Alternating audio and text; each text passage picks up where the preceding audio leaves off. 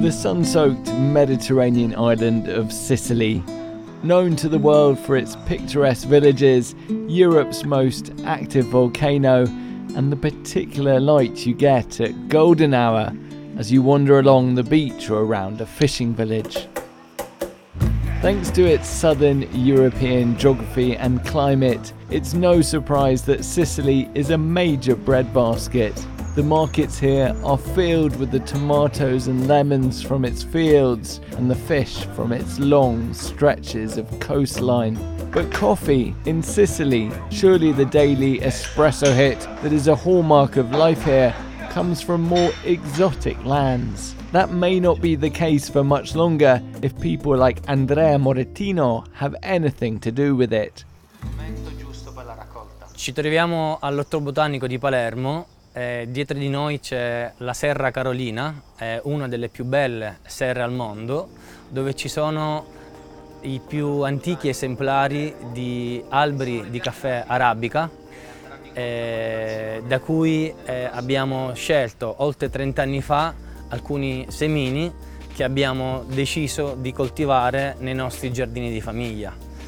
Da questa intuizione di papà di creare una piantagione di caffè in Sicilia, dopo alcuni viaggi nelle terre di origine del caffè, siamo riusciti a distanza di anni ad ottenere il primo caffè nativo siciliano. È un caffè straordinario, è un caffè molto aromatico, con una naturale dolcezza e un'acidità ben bilanciata. Morettino represents a fourth generation of family coffee roasters based in Palermo. For now, the bulk of their produce arrives as green beans from Latin America or Africa before being expertly roasted at the factory. But the Morettino family has also been growing its own coffee at various sites around the island's capital. For now, production is low at around 50 kilos a year, but that number is expected to double in the coming years, and the hope is that the non profit project will become commercially viable. If a small portion of the business, even the 1%, is 100% made in Europe, this will be the, flag, the small flagship because you can say, yes, this is made in Europe from the very beginning, from the fruit to the cup. And this is the idea. While Sicily has, to some extent, always had high temperatures and plenty of sunshine that favour agriculture, there's little doubt there's been a change in recent years. Temperatures have been more extreme and rains more intense.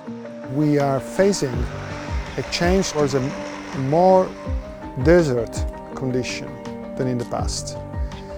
Introducing tropical plants like mangoes now they thrive in Sicily like never before. We are going to be a great producer of mangoes and avocados with no danger. And we will try to introduce the coffee. We think that in some specific areas we can even cultivate the coffee in, in, in the wild, the open areas. And this is a dramatic change. Over in the eastern part of the island, in the foothills of Etna, others are experimenting with non traditional agriculture.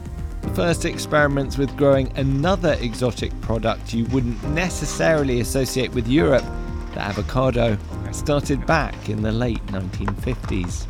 Andrea Passanisi is the CEO of Sicilia Avocado, an umbrella organisation that brings together over 40 growers, specialising in everything from avocado to passion fruit and mango. While he says the region has long had the heat and high humidity that have favoured tropical fruits, he also recognises the land has changed since his grandfather was tending it. Qui mio nonno eh, coltivava le vigne, da qui si, estra- si estraeva il vino Ora le, le, le, altitudini per il vino, certo dipende dalla cultivar, dipende dal, da che vino vuoi fare, le altitudini sono cambiate e questo è un dato di fatto. Passanisi sees challenges ahead, but perhaps too there could also be a more positive side, namely another opportunity for the Mediterranean island to present itself to the world. Whether trying a particular variant of avocado, biting into a European grown mango, or sipping a macchiato made from beans that haven't been shipped from thousands of kilometres away. There seems little doubt that it would make Sicilians extremely proud indeed.